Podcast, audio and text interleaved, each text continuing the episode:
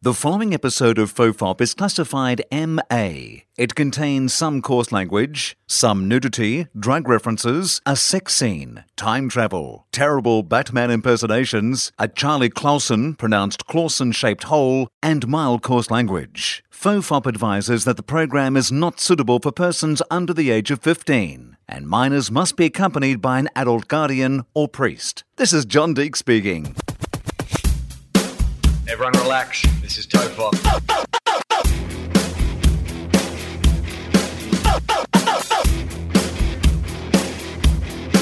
Ironically, I'm not relaxed.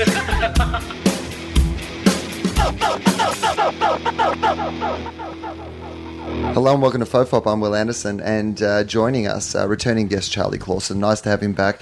He's back here in the pod cave, which he said looks pretty much the same as last time we talked. But in between then, if there was one of those, like, you know, kind of slow cameras that they have, like, on the weather, time lapse. a time lapse, you would have seen, like, everything that was uh, stored in here. And I've been cleaning it up for hard well, rubbish. It's Sam Mac. Hello, Sam Mac. Hello, Will Anderson. Thank you for having me. There's less dead bodies than last time.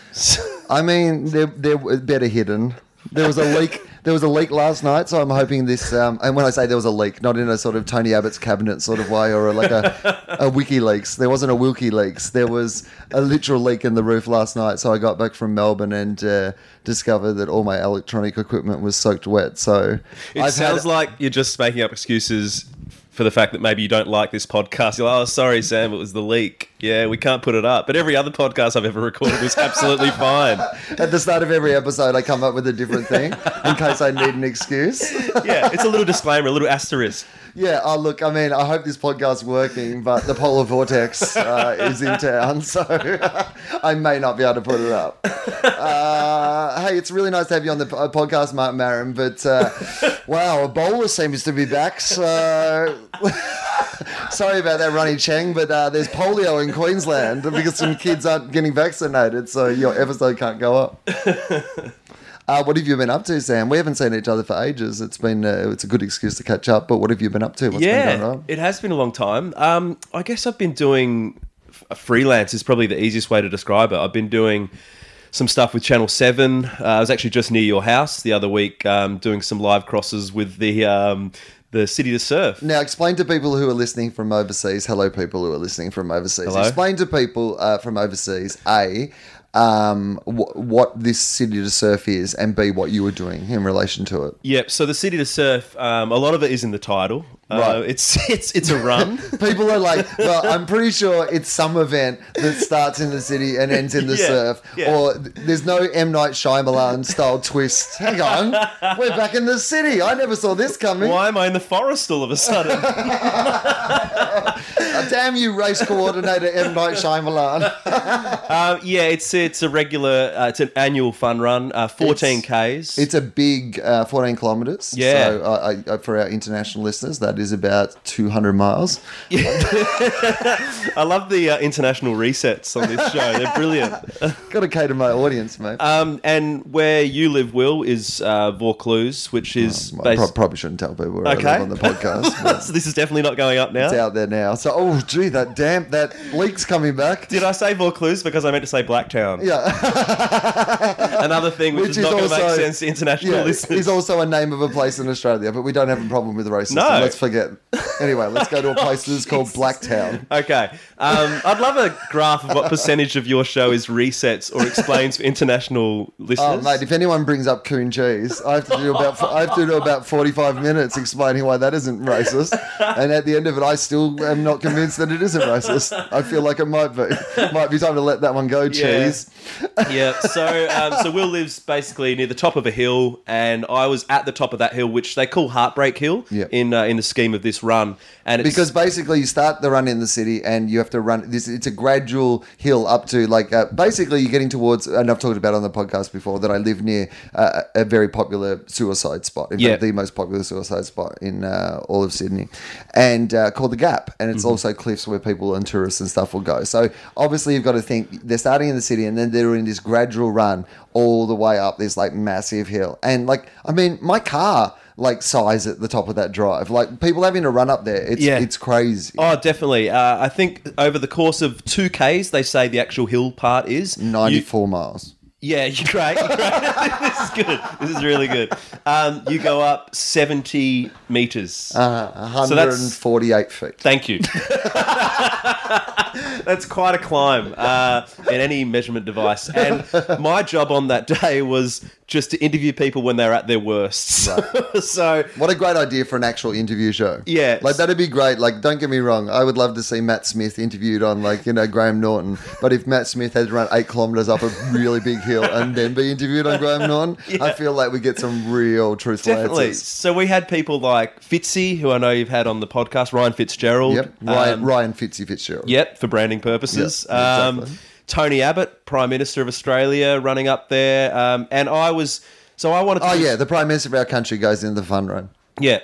Yeah, nothing weird about that. I actually got a selfie with him during the fun run, and he was surrounded by what were clearly his detail, his security detail. Well, but I guess he has to, right? Yeah, well, yeah. I mean, and he's terribly unpopular, so he'd have to have heaps of them. I he was imagine. running really fast. Yeah. But his detail, his detail. What makes you run so fast? Have you seen the decisions I've made about the country? Have you seen how much I'm fucking up these people's lives? I sprinted fourteen kilometres, yeah. which I think you'll find is nine hundred fifty miles. um, and his his detail were, were like wearing, you know, normal running attire. So, yeah. you know, at, at a first glance, like might mixed thought, running attire. So they're not all in the same uniform. They're in like yeah, mixed. They're the their version Reebok, of Adidas, right. various bright colours. Also, there's not even like a security detail like brand. sponsor brand. No, New Balance haven't come on board. They've got everything else at the moment. Right. New Balance, but they haven't signed up. The they don't have a detail. Swiss Vitamins uh, sponsorship or something. But the giveaway for these guys was they were all wearing those black, like, security person glasses. Oh, yeah. Yeah, Which, well, they have standard issue. Yeah. You can't fuck with those. You can't have a guy in a pair of Ray-Bans and a guy in a two dollar pair of Sunnies that he got at, like, the servo on the way in.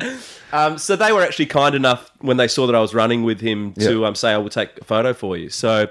Yeah, so that that happened. But what I, my main role up there was to offer people foods that they wouldn't really want or th- foods that wouldn't really help in that situation. I mean, 'cause I assume like a marathon, there's like drink stations yeah. and stuff like that. We were just we were just before the drink station. Oh, okay. So Good the thing placement. was a lot of people confused us with the drink station. Right. So when they saw us sort of standing there and, you know, near a table offering some things, they thought, oh, great, finally some fluids. But also that's a good – that is like for the purposes of where we're going to go with this, like that's a still a considerate place to play that prank, right? Yeah. Because the drink station is just around the corner. Yeah, that's Like, if right. you played it just after the drink station and then they had to run like another five kilometres with whatever the fuck you're going to make them eat in their mouth, that's when shit would have got real. So what were you trying to make them eat? I was offering them uh, Nutella. Now, is Nutella global? I think so. Nutella, that's like an international brand. I it's don't think it's Australian. Basically melted chocolate, yeah? Yeah. Um, from a it's novelty... a chocolate hazelnut spread, I Yeah, believe. It's delicious. From a novelty-sized tub. Um... And Ooh, Nutella.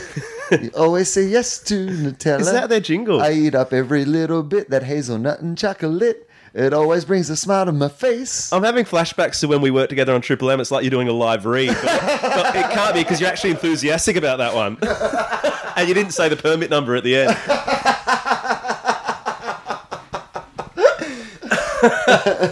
Do we need to explain what a live read is? Uh, so, well, well, yeah, I mean, I think we have to explain it to even to people who listen to radio. There are bits in between. Actually, I never did live reads, so Sam was technically a little bit inaccurate in his little riff there, but I was going to let it fly. But the live read is the bit of the radio show where the uh, presenters suddenly seem to be really, really enthusiastic about Holden's or like whatever, you know, car yeah. window tinting or whatever. Um, and it's a part of the show that they're being paid for, and it's basically a live read of an advertisement. Yeah, exactly. But the advertising like it because it's the hosts of the show suddenly talking about their brand and, you know, reading a script about their brand and being enthusiastic about the brand. Yeah, pretty much. Yeah. But well, I didn't do like, I, I guess you get versions of it on T V as well when someone's doing an endorsement for, you know, where they're hosting an advert, doing an endorsement for a... I mean, it's pretty common these days. And I think if I ever did radio again, which I probably will not, but if I ever did radio again, mm. I think the world's changed to a point where no one even gives a shit now that people do them. No. Like, I listen to, like, The Hot Breakfast and you hear Eddie McGuire and Mick and, like, uh, Das doing them. And they're fun. They're funny. They bring their own kind of spin to it. The relationship between those three people is so distinct anyway that it doesn't really matter yeah. what they're talking about. It all, all still comes through, but you certainly can make a lot of money doing them. But I never did them because I always had this kind of principle that if you heard me talk on air, you would be hearing me say you know, what I truly believed, apart yeah. from the introductions about how much I loved New Holden Ute, because I was contractually obliged to do those ones. That was what they called integration, yeah? Yeah, I had to do some integration. I there was, was a whole department called integration, and their job was to make sure that, you know, these businesses could be promoted, but in a subtle way. Technically, even the fact that there was a department called integration. And people me, knew about it. It's like, surely those people should just be integrated into exactly. all the other departments. Yeah. We just blew their cover. Yeah, um, it's ridiculous. Uh, yeah, so I've been doing a bit of a few bits and pieces with Seven. Um, Lot of was, hang on, I, I, before we move on from the Nutella thing, what was people's general reaction when, like, you were offering them the Nutella? Confusion, um, disgust. Like, there were a few great photos. There was one girl, uh, and I do feel sorry because it would have taken about forty seconds off her time, uh-huh. and you know she was going for it. Yeah. Uh, someone got a photo of the moment when she thought it was a drink, because as we said before, it was near the drink station. By the way, I would have loved if, like, like when the female race ends, you she comes second by like thirty-eight seconds, and you just see her across the line with Nutella drooling out of her mouth, regretting her decisions. Um, well, yeah, there's a great photo which captures the moment of realization for her that it's not a drink, that it is in fact Nutella.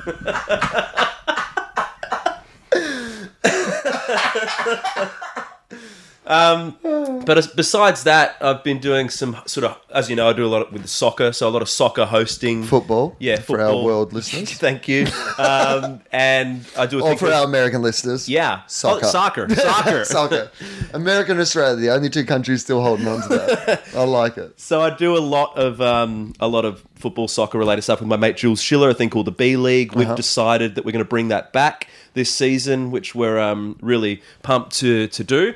Um, and I've been doing some improv. I've been doing some improv classes. Oh, yeah. Yeah. So tell the, me, uh, where do you do those improv classes? Uh, in Redfern. So through a place called I T S. Mm-hmm. And it's run, the, the course that I'm doing is, you would know the comedian Steen Raskopoulos. I do. I, he's a brilliant comedian. Yeah. And a brilliant uh, improvisational comedian. Yeah, and that's why I'm very lucky to be in his class. So he's teaching us at oh, the moment. Yeah. I went and saw his show in Edinburgh last year, and I very much enjoyed it.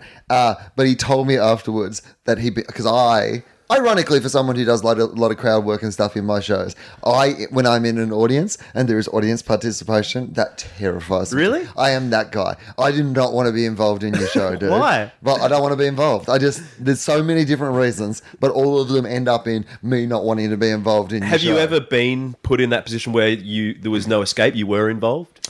Um, no, I don't think that I have, but I've certainly been cajoled or, like, you know, invited up, and I like I'm a big shake it off. I'm a big like the T Swift philosophy. Yeah, I shake it off. Yeah, very much. I think Taylor got it from me. She saw me in a situation where somebody asked me to do. In fact, I was at a Taylor Swift concert, and she was asking everyone put your hands in the air, and I was the only one who didn't. Yeah. And she looked me in the eye, and I just shook it off, and she I saw her actually make a mental note at the time. Like, so what you've just done there is incorporated some improv into a conversation. Conversation about improv. It's impressive. That's yes and. Yeah, that's right. And that was all brought to you by the all new Holden Ute. There's some integration. Or some improgration. It's where you improvise branding into, like. That's the future of television. Throw me a brand. yeah, yeah. Any brand, providing it's one of our sponsors. Any right. brand. Raise Test Studio. Good, good suggestion.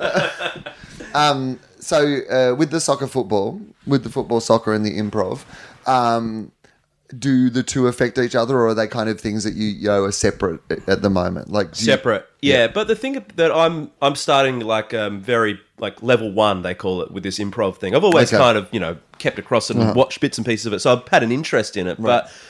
What they teach you in level one are, are the really basic principles of it. And sounds like Scientology to me, by the way. yeah. You know what? It's funny you say that. It right. does feel like there, there yeah. is almost like a religious... Are you doing Thetan sports? That's a great... That's a great... That is impressive. A, that is a great Scientology slash like improv joke. Yeah. Very select. It's in the top ten I've ever heard. Yeah. um, it is... There's this really um, strict guidelines... to improv when you're learning like the basic level, which yep. I didn't know. And, and I don't know, I guess I just find it really interesting in the sense that uh, a lot of the things you learn can be used in real life as well. Like okay. it teaches you a lot about just listening properly, like listening and um, adding to what people say, have a have like a, a yes and approach. Yes and is one of their big kind mm. of like phrases, which is all about accepting anyone's idea and, and adding to it and running with it. So all of these things. That's why there's so much consensual sex in yeah, the improv scene. Yeah, yeah. It's really tough to get out of that situation, isn't it? Yes, but. No, no, no, no, no, no. We taught you. Read your manual. It's yes and.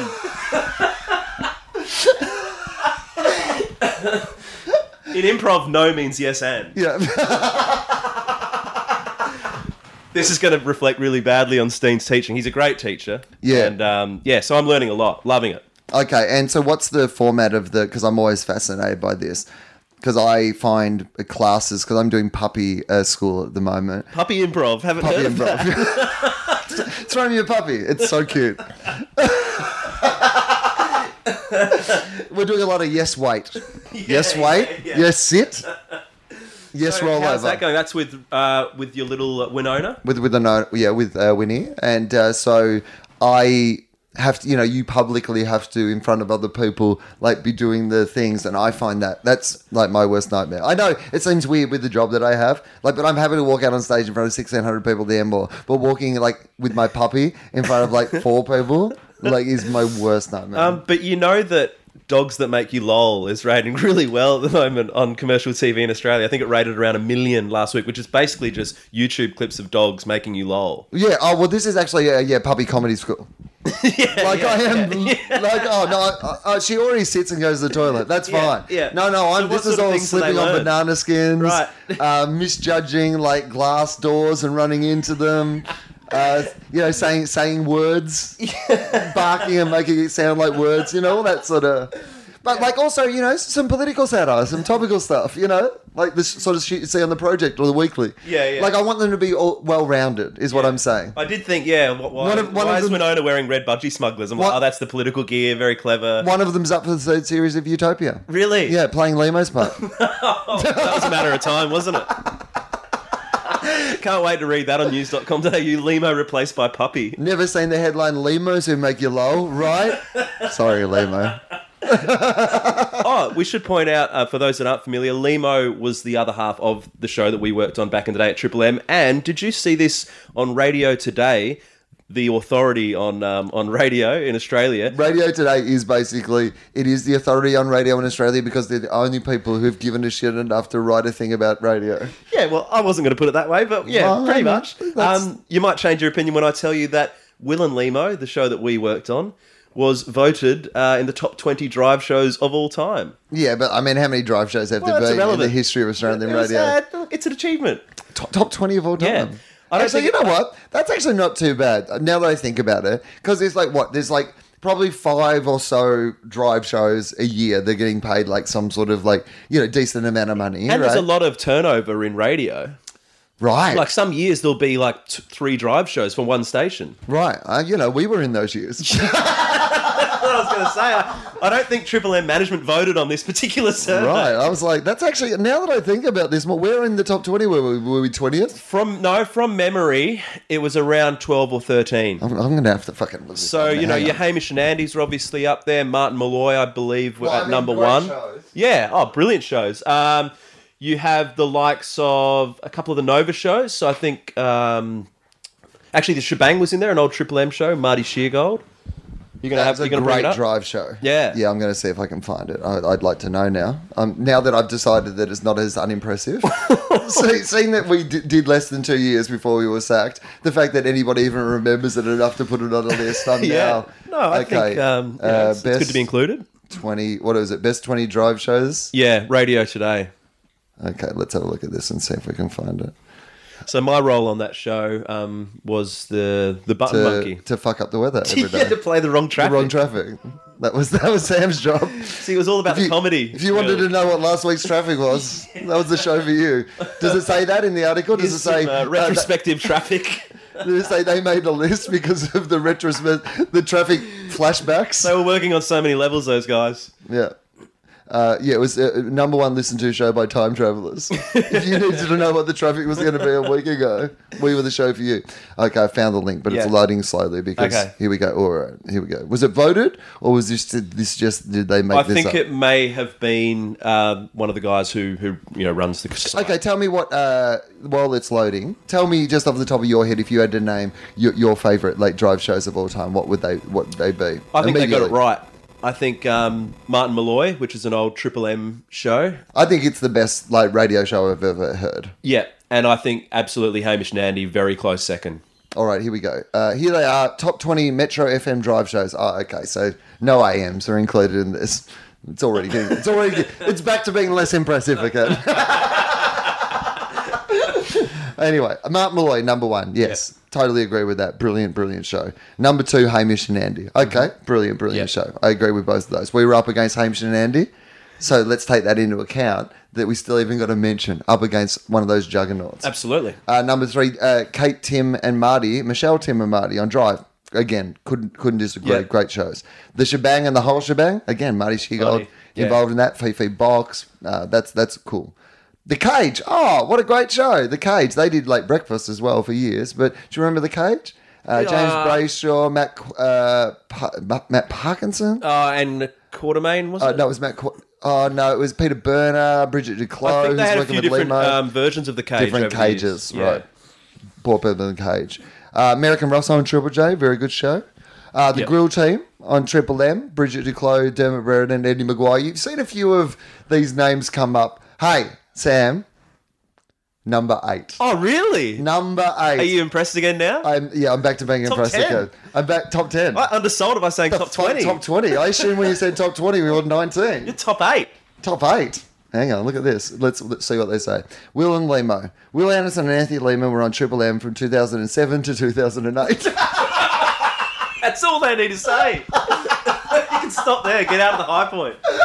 We, we came in at eighth, though. Let's remember that with that short period of time.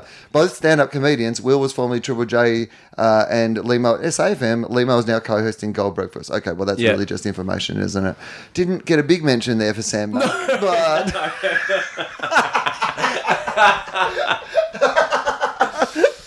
uh, Roy and... Oh, we beat Roy and H G. Now, that's one of the...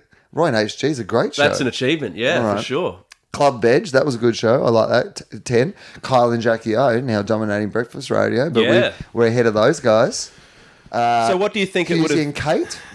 What do you They've think it would have... just started. And we're only four slots ahead of them, so they may be coming for us. In a couple of years, we may be not in that top ten anymore, I'm guessing.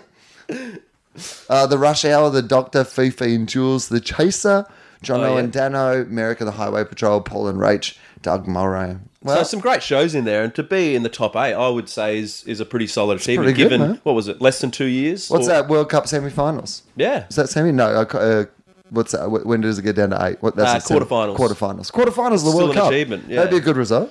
Absolutely. Um, so we were having a World you, Cup of Australian I... Metro F M radio show. Are you glad I brought it up now? Yeah. No. Well, I'm still not sure. I still... Mixed emotions about yeah. being in the quarterfinals right. of the I... uh, Radio World Cup. I still, I feel like we've been placed appropriately in something that's not that impressive. But at the same time, like I couldn't quibble. Like it's certainly not like I could go, oh, we should be higher on that list. Yeah. I'm pleasantly surprised to be on that list. Good. Where we are. Oh, I'm glad okay. I brought it up then. Well, that was good. Um, all right. Good improv. Um, Sam brings that into every scene he does in his course. You know, this reminds me of the top ten. I was on uh, Radio Today the other day, guys, and Australia's premier radio journal. Come on, man! I'm only like five lessons in. Like, you know, I'm not. I'm not a guru. Okay, so this was the whole point of that, this thing that I was asking you. Yeah, yeah. Uh, how many people are in the class? About eighteen, sometimes twenty. Okay. Yeah. Um, and so is everyone playing it? Like how how do the exercises work? How does that sort of work? I mean, I'm not. Don't give away his, you know, intellectual. No, no, no. You know, property, a lot of them but- are really, you know, standard, basic. So the yes and, like we were talking about before, before uh, is one of the key kind of games that you start off. So I would walk into a scene with you, and I'd go, "Hey, Will, um, I hope you don't mind, but I've um, parked my tractor out the front of your house. It's not going to cause issues on your street, I hope. But um, yeah, it's just going to be sitting there for... And actually, I've got to go to my mate's house, so it's going to be there for two weeks. That's cool, though, yeah? No. Oh, you're out. You're out of class immediately. And you're banned and you're blacklisted. So that's that's the opposite of how it works. You would go, yes, and I love your tractor, Sam. It's actually one of the best tractors I've seen in my life. And then you just go from there. It's all about... Right, but now, now I've got your fucking tractor... fucking up my life. I don't know what I'm agreeing to under the guise of improv. No, I need time to think it through. Hang on, ex- I just got to call Steen to see what to do in this situation. That's level four. I think it's just a money laundering operation for them, you know. Uh, so what do you then... So you do yes ands and yeah. you play yes and situ- situations, yeah. which is actually harder than it seems. Yeah. Like it may seem to people like it's easy, but like, I mean, podcasting a lot of the time, what you're really doing is you know, yes and yes and. Absolutely. And that's what I was saying before about how a lot of the things that you learn in there are useful for just day-to-day conversations. You know, like the the, the really important one we learned the other week was about um, about listening and... So someone could say to you, oh, I, I was walking down my street the other day and um, then I, I saw this big dog. But, you know, in a conversation a lot of the time when someone brings something up, and you might even do it yourself, you're thinking about, oh, when I was walking down the street. So you're thinking, oh, I've got a great story about when I was walking down the street. And you almost want to bust in and do that to the point that you don't hear the bit about the dog. So the bit about the dog is the most important part of that thing. So it's about being present and listening to that whole bit and then adding to and including the last bit. I was walking down the street the other day and... with my dog, and this idiot parked his tractor right in the spot that we're trying to walk. Oh well, that's good. I like that. I think that's. I do agree with you. I think that improv. So who do you think's in the class? Like, are they all people who want to like, or are people just doing it for that reason to kind of be better at their job or in their world, or like, are they people who you know want to be join the you know heady world of international improv? Is the fact that like you know a lot of the stars now, like your Amy Poehler's and like the U C B thing and all yeah. that, is that like is improv kind of hip and cool again? Um, I don't know if it's hip and cool again. I think it's always had some merit. Like, you know, like you mentioned there, a lot of the people, a lot of the S N L guys have um, improv backgrounds. Um, you know, even guys like Stephen Colbert, Steve Carell, all of those guys, they're Will Ferrell, improv backgrounds. But in the group, it's really eclectic. It's like people who are actors who just want to improve their improv. There's people who... Um, you know, have a completely non-related job like working in the council. There's a council worker in our group. Right. Yeah. There's um, people who maybe don't have the best English, so English is a second language, and they thought this might be a cool way to actually improve. That's seriously. But that is like, good on you for having Absolutely, the fucking balls. Yeah. I can't speak the language properly. Maybe I'll take an improv class yeah. that relies on almost total comprehension and an ability to build on that comprehension. I'm not even sure how to say yes or and in this language. Language yet, but I'm going to do an improv class. Yeah, that poor Spanish girl from the other week had to um, get the translate for what tractor means. It's uh, no, I really admire those guys for doing they it. They just start weeping on stage. In my country, we have no tractor. So yeah, it's a really broad range of people, but okay. like really interesting people. Like everyone who, every, I think everyone's got different strengths, and like you work out pretty quickly the things you're really comfortable with, the things that you're like, oh god, I'm terrible at that. Like for example, for me. I'm not great with the um, acting side of things. Uh-huh. I haven't done much acting, and, and I'm not great with the physicality. Like, the physicality is something that's quite new to me. But also, I like- would imagine, and because we all, like, I mean, we. All, I was thinking about this the other night. I was up in Brisbane doing uh, Dave Anthony and Gareth Reynolds' show, The yep. Dollop. Which is great. And the, the way that that show works, this is a very improv show. So Dave's reading a story from like, you know, a fucked up story from history in Australia, a fucked up story from Australian history.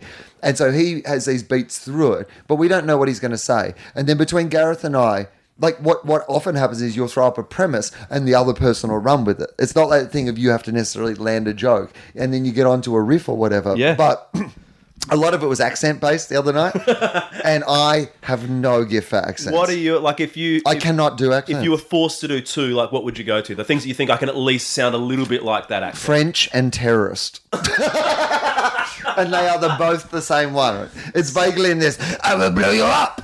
Like, that's my generic sort of, it's, I don't know if I'm French or if I'm a terrorist. And how long have they been your, your two go-to accents? I don't have any accents. I try, I try, and I just have no gift for accents. Like, yeah. And it would be a great skill for me to have, but I've just never been able to develop it. So you, you get to know what your particular strengths yeah. and weaknesses are. I imagine, and this is not meant to be uh, not, uh, an insult in any way, but because your performance style has almost that, like, comical sort of, no, you have that, like, you're not quite playing a parody of a, you know, what you're doing, but it, it has that kind of heightened awareness of like, I'm like, this is kind of, you should be aware that this is a joke, you know right, what I mean? Yeah, right. Which has been a lot of the stuff yeah, you do, you know, it's definitely. That kind of thing of like the thing you were doing with the Nutella. It kind of involves you immediately just having to look like I'm the sort of person who is doing this thing, you know?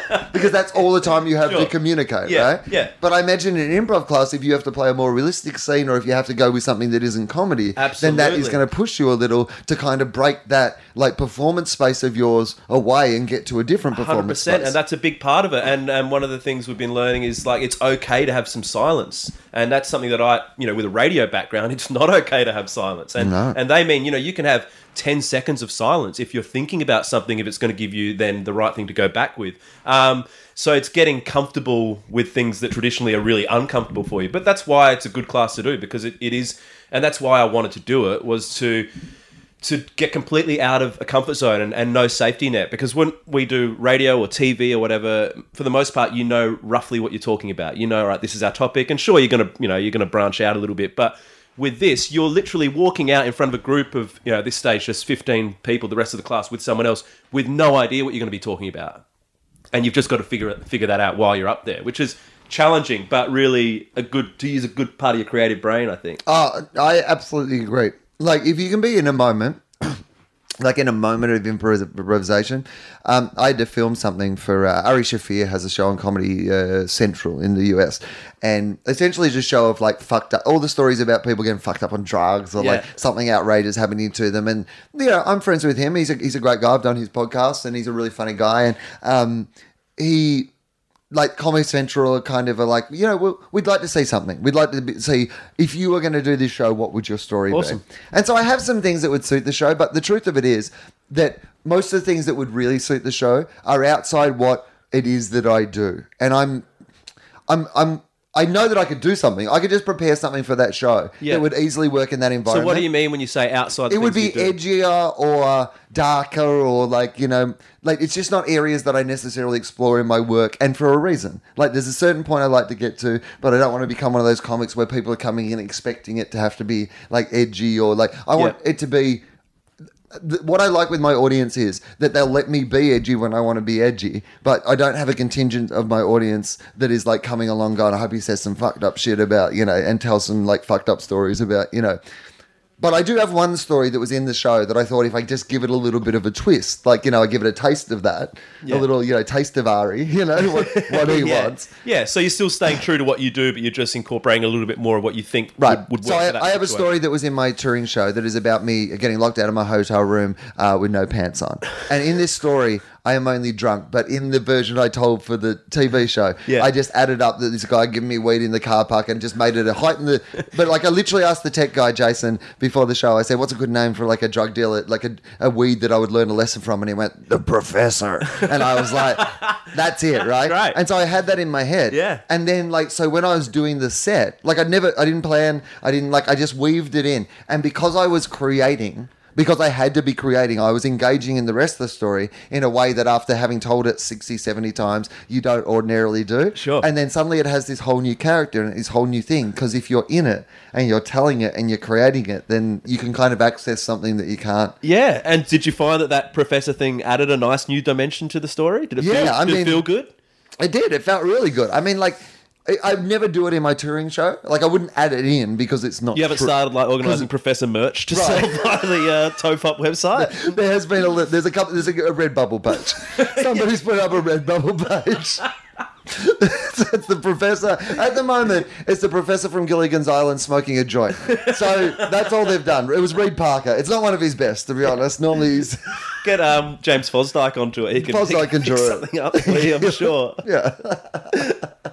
But yeah, I do think there's something about being in that performance space and being in that moment that, that elevates you and like or challenges you. But also, as you said, if you're looking at At, at it to learn something about yourself. When I was doing my improv shows, the ones like the improv stand-up shows that yeah. I do at the store, somebody said to me, they go, oh, you must have like something prepared and up your sleeve.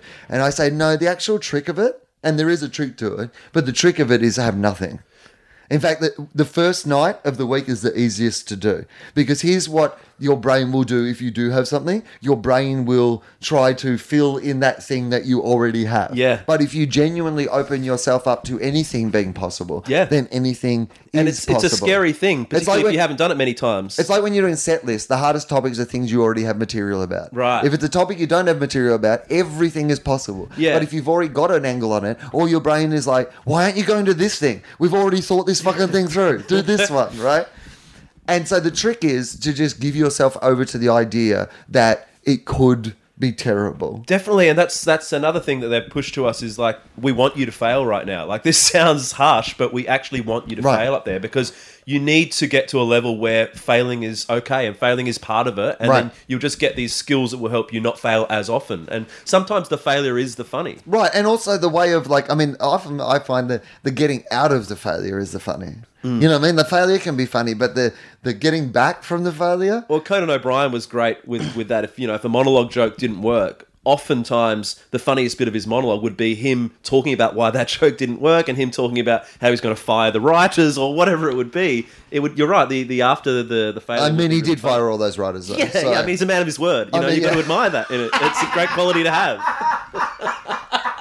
People are, oh, that's really funny, kind of. No, no, no seriously. Yeah. Pack up your but, shit. Like, but I have to do that because now that I've said it on television. Like, I know I said it with a wink, but I also said it. And here's a transcript of the show. And it doesn't have my emotions in. And you'll find that it just says, yeah. you're being fired. Yeah, do you know the name of the company you're working for? Codaco. Yeah. Do you know whose name is in that company? Right. Mine. I'm Conan. Yeah, and Co. yeah. But he doesn't get to fire anyone. Because my name's longer. That's how we do it. I have the majority of the name. I have the majority of the say. Uh, I'm just going to pause for a minute, Sam. Now, Sam, we're back. And uh, I have something important to talk to you about. Do you? Yeah. Um, I realised that I'm wearing a T-shirt that I think you own as well, which is a Morrissey T-shirt. Oh, you Which do. is, uh, it says, be kind to animals or I will kill you. You have this T-shirt, I right? I absolutely do have that T-shirt. I saw you, like, post a picture of it on Facebook, and then I was just in the bathroom then, and I was like, oh, yeah, I'm wearing... Because I've got a jumper on as well. So and I was like, I'm wearing uh, the same T-shirt. Who got it first? Well, I don't. Well, I well, I assume like it was probably. Did you get it at the concert? Did yeah, you, yeah, I did go to the concert. So Amy got it for me at the concert. So I mean, probably the same oh, time. Now I think this. Now I mean, who were best? Because Amy. The other. yeah, I'll have to wait for New Weekly. Um, Amy, I think, said something on my Instagram about Sam Mac Insta. Said something on my Instagram. It's blowing up. yeah. It's blowing up. People now think it's my surname. They think my surname's McInsta. It's not. McInsta. No, it's meant to be like as in Sam Insta. McInsta. That's, yeah. what, that's what the Mac's short for. yeah. It's finally actually paid off. My great-grandfather invented Instagram. Right. Um, and, no. and my grandmother was from the McGoogles. yeah, so Amy... wrote something like, I got the shirt or I bought the shirt. I didn't realise it was for you. Uh-huh.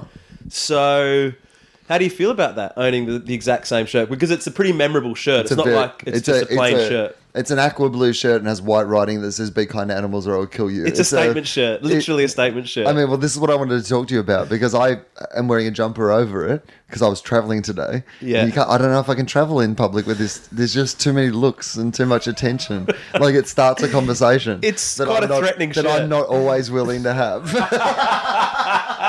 yeah. Particularly while you're eating a lamb sandwich in the Qantas Club, which you wouldn't because you, you don't eat meat. I don't but uh, they, I don't think they have lamb, though, the Qantas Club. They have ham. Oh, that's true, yeah. Yeah.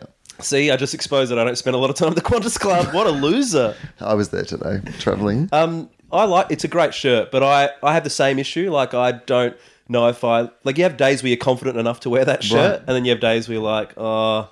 I'm a, yeah. Maybe I'll change mine to uh, be kind to animals or I will will you yeah. as a sweet piece of branding yeah. and then, then they're slightly different. But yeah, it, certainly I went out one night in Hawaii and wore it out to dinner and oh. like it was provocative in Hawaii. People Did, were like, yeah. on, you know, like, no, no, we're eating animals. Were they're you delicious. In a steakhouse? yeah.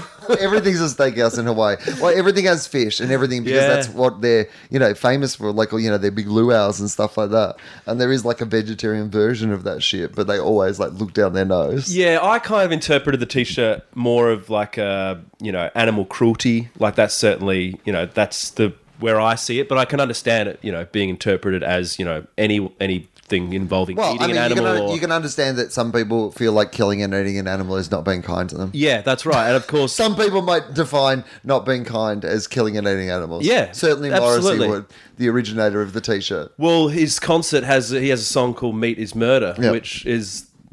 actually really um, confronting, like even in the Opera House where I saw the show, as as he has that, as he plays that song, they have big video screens at the back of the theatre with basically animals being slaughtered, you right. know, blood going everywhere. Also next week on Channel seven. Yeah, yeah, yeah. Animals that don't make you lol. Animals that make you weep. But it's just a different direction. Not every animal can make you lol. Sometimes there's sad stories too. Um, and people walked out. You know, like at least five or six people walked out during that song and, you know... to grab a Subway. Yeah, yeah, yeah. Like, I don't know why, but I'm hungry all of a sudden. This is a weird bit of integration, but I need Hungry Jacks. Yeah, so uh, it definitely made me think, you know, that, that show. Like, it made me... I, I eat a little bit of meat, but not, not a lot. And that certainly gave me a week or so where I, I didn't eat any meat. And it's... I mean, so all you have to do is struggle. See Morrissey like once a week and you'd yeah, be a vegetarian. Yeah, yeah, that's, that's an expensive way to become a vegetarian. Oh, did you hear uh, Sam's a vegetarian? He was touring the world with Morrissey. He's in Sweden, but he hasn't eaten bacon. Hey, but he wears that nine... T-shirt with confidence now. Yeah, now. Can't get him out of the T-shirt. Gets a new one every night. He's at the concert anyway.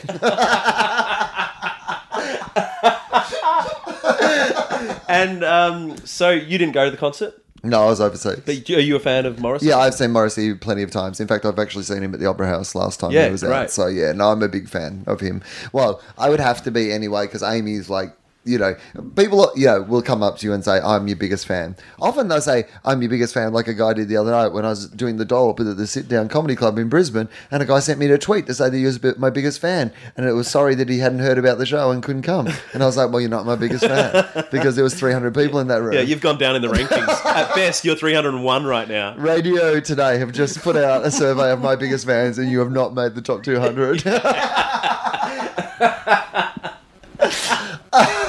American Rosso and Carl Sandilands are on that list, so unexpectedly.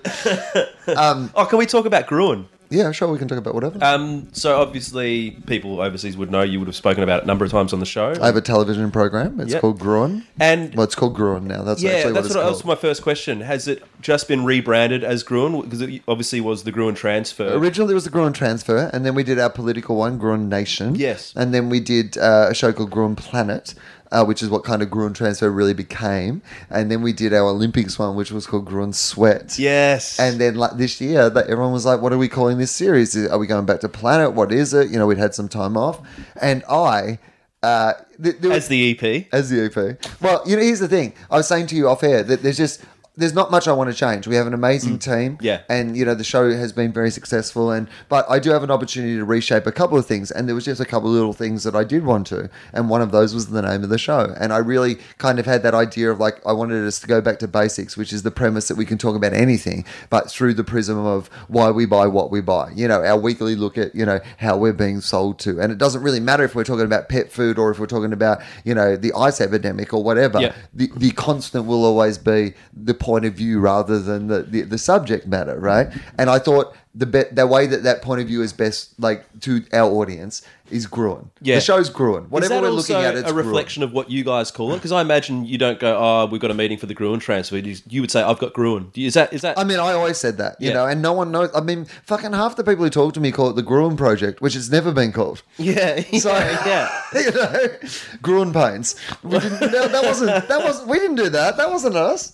Well, I had the same, the, the same issue with uh, with the, the project, you know, because I guess the project, which is an Australian T V show, was originally the seven thirty project. The seven p.m. project? Oh, God, now I'm confused. But it's had that many names that even people who work on the show now still call it, and their email sign-off is still the old show title. Yeah, I think it was originally a seven, the seven p m project, project. Yes. And then it went to six thirty, so then it then it That's became right, the I'm getting project. Confused. My mum called it the seven thirty report, yeah. which is where the seven thirty came from, which is a different network, and they're not going to cross to me doing a colour piece at the um, Model of the Year, the Clio Bachelor of the Year on the seven thirty report. Missed opportunity for Lee Sales. Uh, great interview there with the Prime Minister. I'm sorry it got so combative, but uh, we're sorry he tried to feed him Nutella.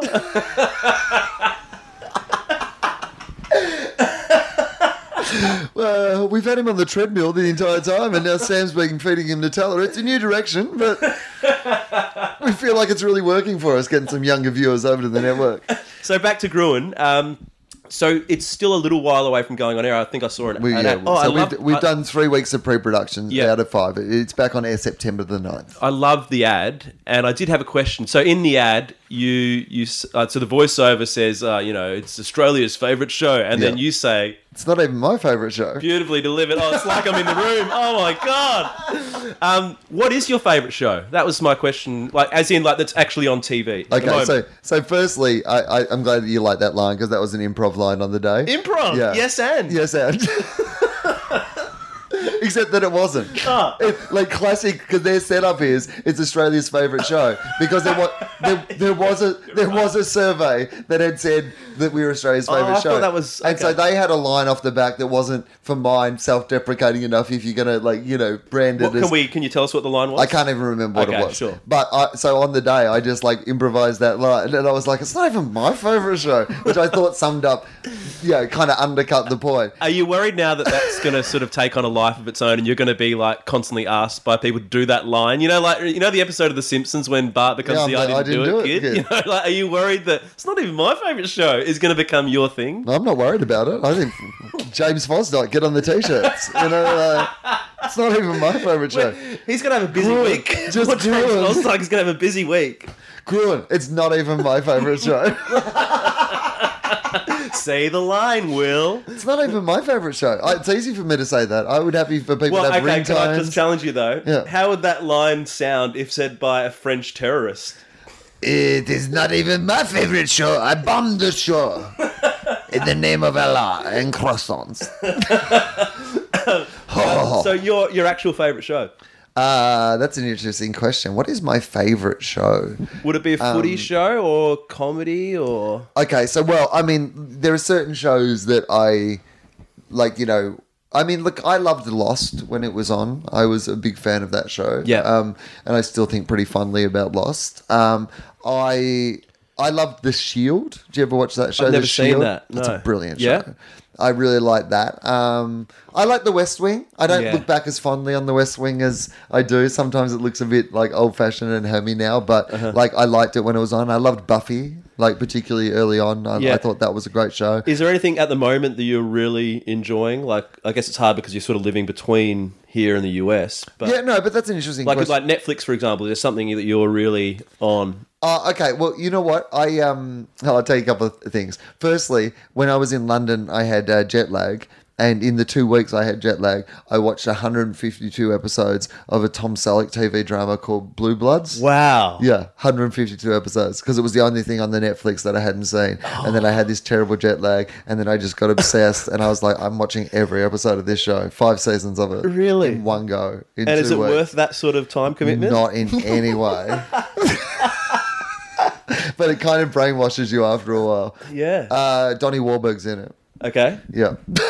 yeah, yeah, and that's the selling Correct. point. That, that's Tom Selleck's in it and Donnie Wahlberg's in it. It's about like a, a, a not a crime family, a police family. Yeah. And he's the chief commissioner, and then like he's like Donnie's yeah. like this renegade wilder cop, and the granddad was like the commissioner as well, and like it's about you know there's one of them's a lawyer and works for the D's A O T's office, and they have these like sanctimonious Sunday meals where they always like there's always a moral at the end, and you always learn something about how the police oh. state is the best state. And, oh really? Like, yeah. So it's a form of propaganda. It's definitely a, like a right wing, like yeah. very pro sort of law and order, pro that sort of. Of, you know, America having like, you know, saying grace on a Sunday sort really? of. Really? Yeah. And I watched it all in two weeks. That's yeah. level five shit. um, uh, there's a couple of shows on that I like at the moment. Uh, there's one called Mister Robot. Have you heard of this show? I haven't. Christian Slater's in it, which yeah. does not give you an indication of what it's like. It's this amazing sort of like, I don't know, like alternate universe style. It's dark. It's kind of fucked up. There's this kind of like Blade Runner-y sort of right. um, anonymous, you know, the internet, whatever they are, organization, whatever anonymous yeah, yeah, you, know, yep. you call them, yep. hacker.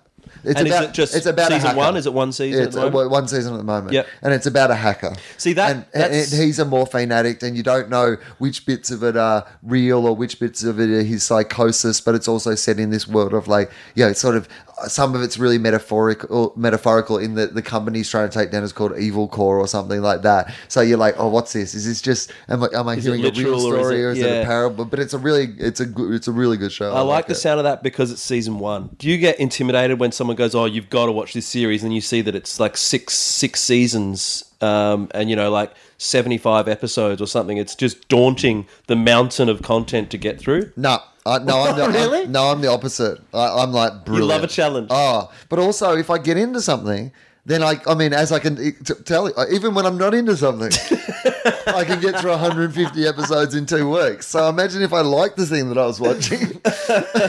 That's not true. If I liked it, I would pay more attention. Whereas, yeah. like, there were episodes of Blue Bloods where I was doing a lot of other shit around the apartment while they were just going passive on in the viewing. Yeah, I was like, yeah, yeah, blah blah blah. It's on. It's, it's yeah, technically Sunday it's on. brunch. Yeah, yeah, yeah. He's still good and he's still a wild yeah. card, right?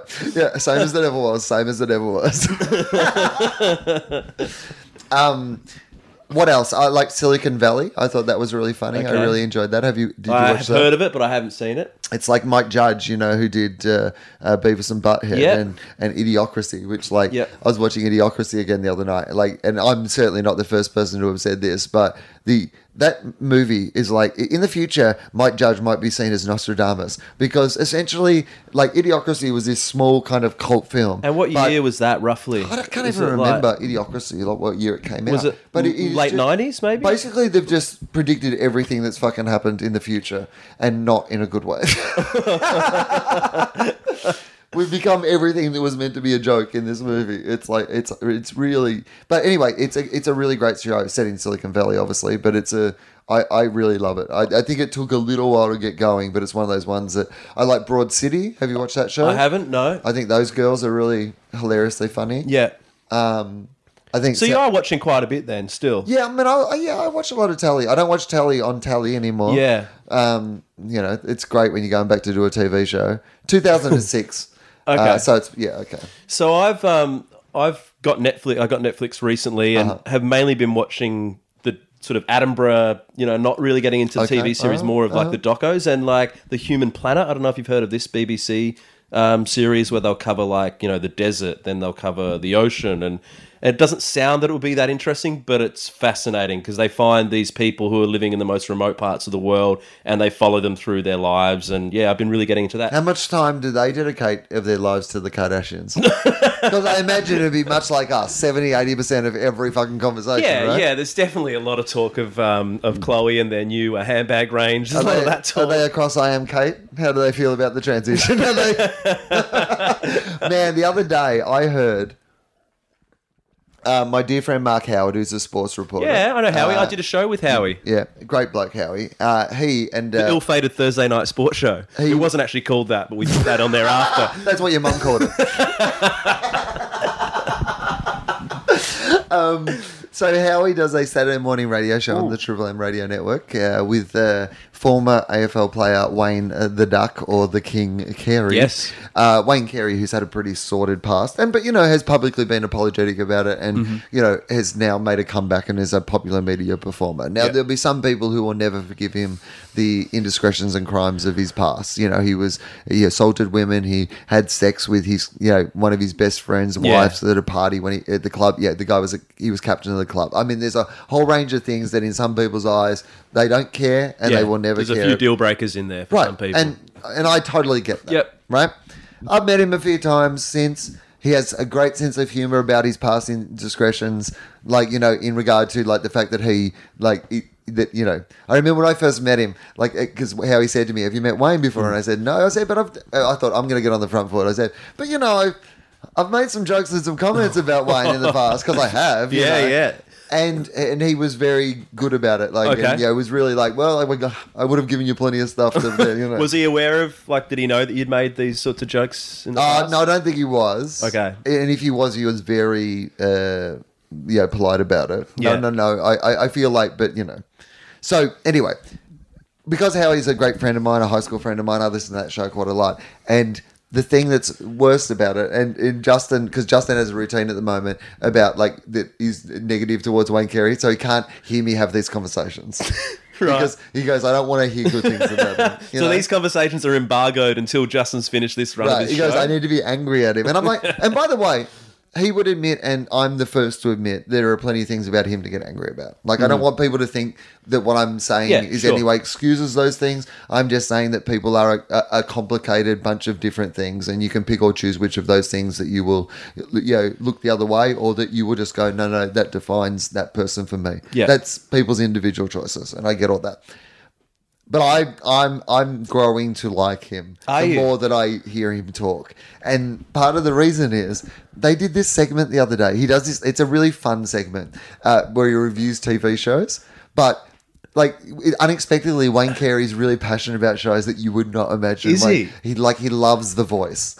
Like, he loves really? it. Really? And it, there was this. Wouldn't he be an amazing judge on The Voice? And there was this guy called Harrison Craig or something. Yes, who, like, was I one remember of the, that kid. Who's this, like, soul singer or like or like yeah, an old. Yeah, he's a young guy. And, like, Wayne Carey went and saw him in concert. Did he? And, like, cried like oh when he was God. watching him on The Voice and stuff. And so it's like it's hilarious, but they're not really like the the thing that makes it work is.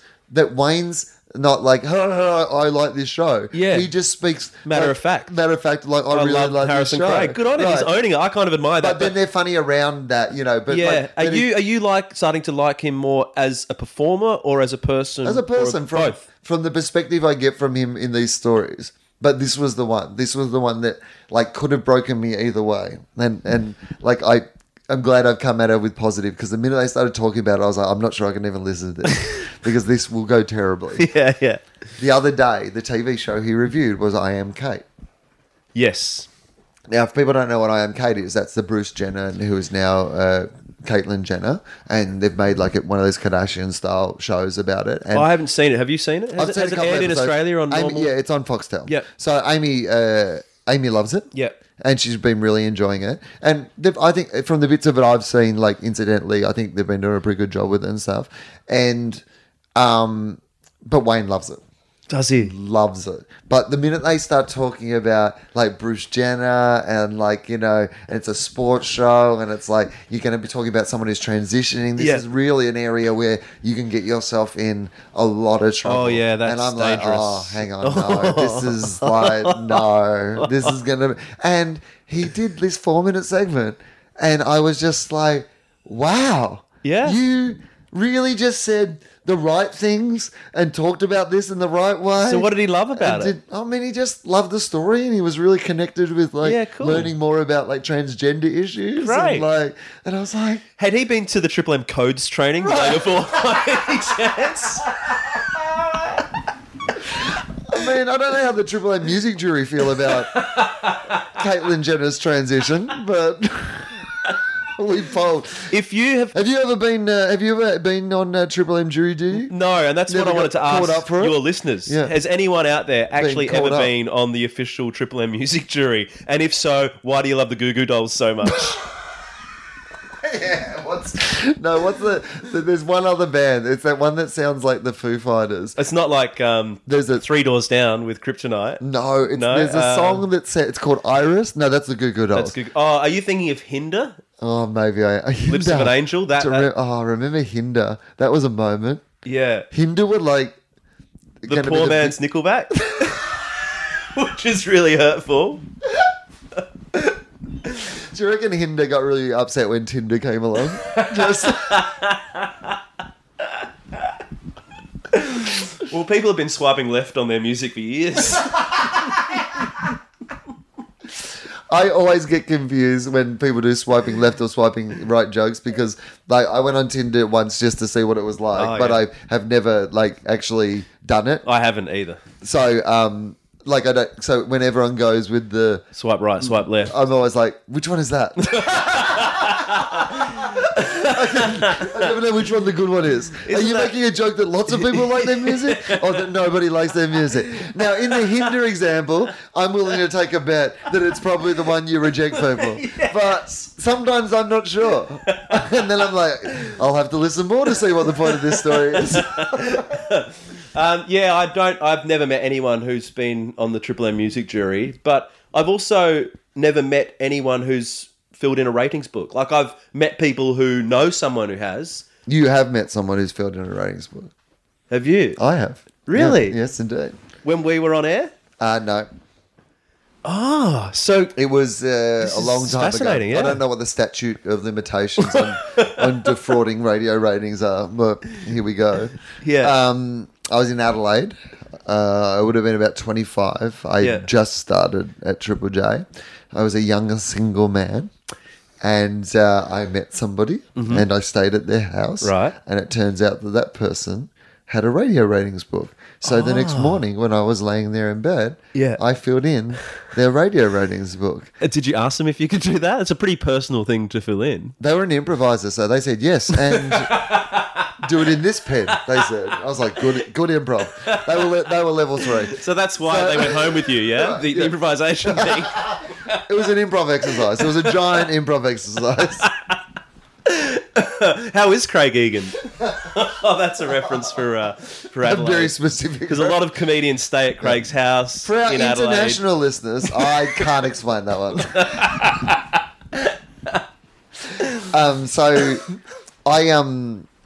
I had this, uh, I filled it in, and then in the next radio survey, like in Adelaide, we typed, our numbers went right up. Really? Because it was a really small area, so they yeah, yeah. didn't have like a heap of books out there. And is it, like, how detailed is it? Is it just like, what do you listen between seven and eight a.m.? Well, back or? in these days, I, and I think they've trained it and fine-tuned it a little bit more than it is now, but like, back in these days, it, uh, no, it was literally just like, it looked like an old cricket scorebook. Mm. And basically, you just like, from your memory, like, oh, what did I listen to between six and nine? And you would only say one thing. Yeah. Like, no one was filling in, I flipped over to this and listened yeah, to twenty yeah. minutes of this. You were just having a guess of like, what did I listen to? Sure. So they They listened to me from six till nine every day. They were big fans. So a big spike in Adelaide. Yeah, massive Brilliant. spike. It was great. If only I could have slept my way around the country, yeah. we would have dominated like Mick Molloy and Hamish and Andy, who clearly did that. That's yeah. clearly the secret to their success. That's the only way to explain it. Yeah.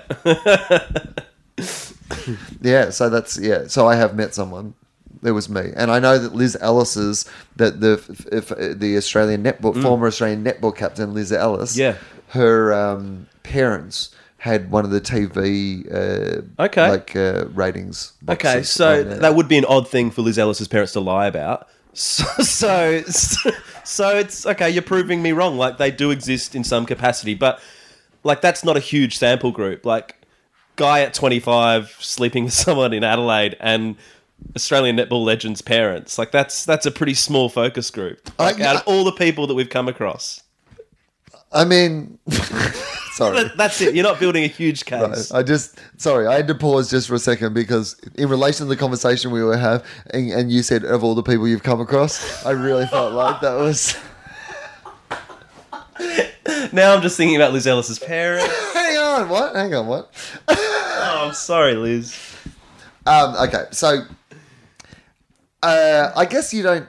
I mean, I, I don't know. Like, I mean, maybe you're not allowed to talk about it. Maybe it's like the first rule of ratings club.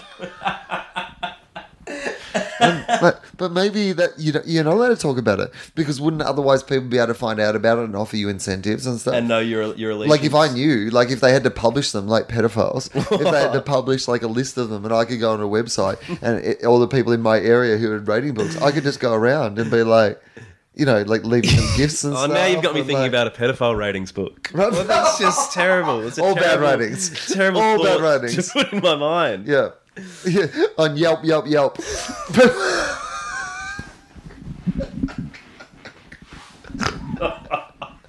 That's awful.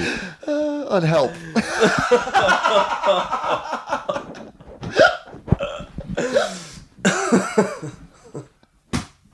All right. Anyway, that's pretty much it. That's like, you know, so what else? What, let's finish up with something good. Yes. Um, what else has been going on with you? What, what else can we talk about before the end of the podcast? Um, Well, we can talk about the fact that um, B League is coming back. Oh, yeah. I mentioned it before, but no, that's good. That's so good. B League is like a football slash soccer thing that I do with my mate Jules Schiller. Uh, hilariously titled because the name of the competition is the A League. Yes, and um, we are. It's still about a month or so away from the start of the season, but we're starting to shoot some little bits and pieces. And one of the things I want to do is get you involved today. So, um, to you know, for people who listen to the podcast, in about a month or so, you'll be able to see Will um, featuring on our B League. Now, you don't know what you're going to be doing. I don't yet. know. Do you know? It's, yeah, it's going to be a bit of improv. What's the vague premise? Okay, so there's a couple of ideas. One of which is we have a guy named Scott Jamison, really good player who plays for Western Sydney Wanderers. Uh-huh.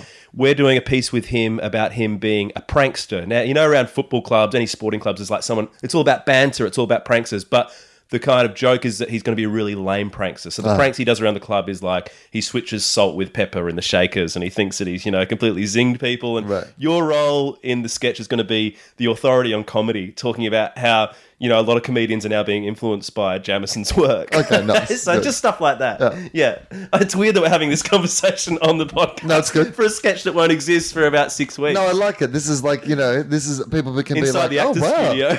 It's yeah. amazing. So they just shoot this stuff out of context. I mean, I just assume they all did it in a row. and they.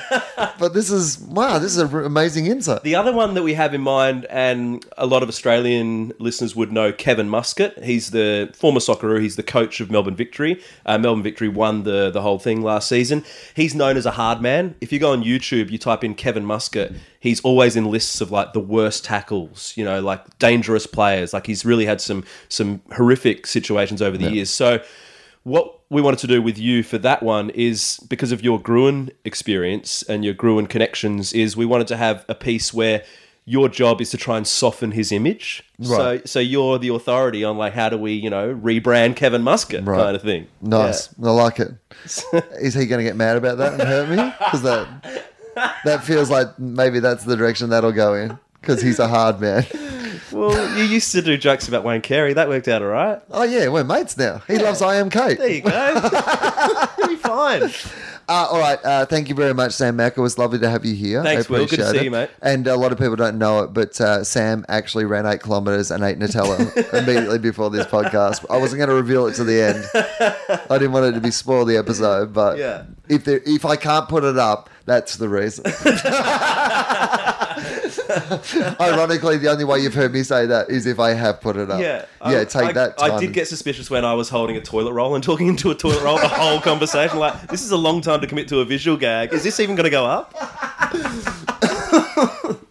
um, I have some shows. Uh, I am doing well. Obviously, my television show Gruen September ninth. That's yeah. back on the telly in Australia.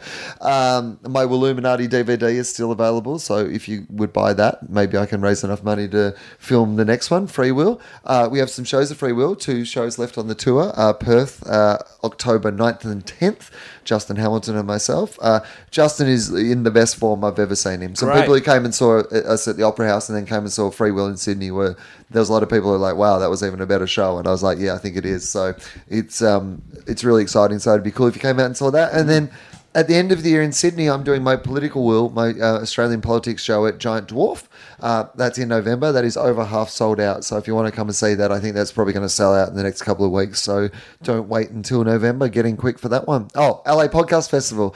Uh, we are doing a live T O F O P. Um, with uh, Charlie and myself, obviously. We're both flying over for the podcast festival. You'll be able to uh, uh, watch it from Australia. Uh, use the code T O F O P, T O F O P, uh, and we get a little kickback if you use our code. That'd be really kind of you. Uh, but it's awesome to watch this. Do you watch it live? You can watch it live, or I think for a couple of weeks or whatever it is afterwards, Brilliant. catch up on things. I caught up on most of the podcasts.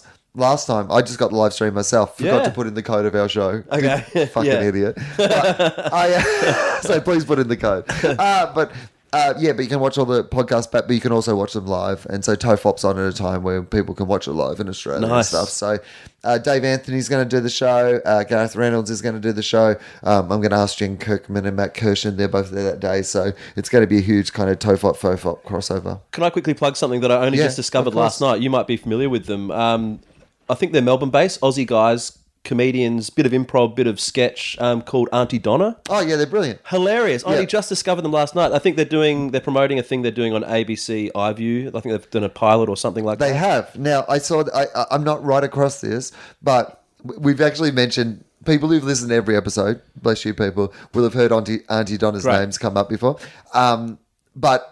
They're fantastic, and I did see that they had a pilot. So, yeah, people go and check that out. I got in the YouTube vortex last night, watched about an hour of their stuff, really funny. And another one, can I plug another thing? I have no affiliation with this, I just love it. No, you nice. will really enjoy this if you haven't already seen it.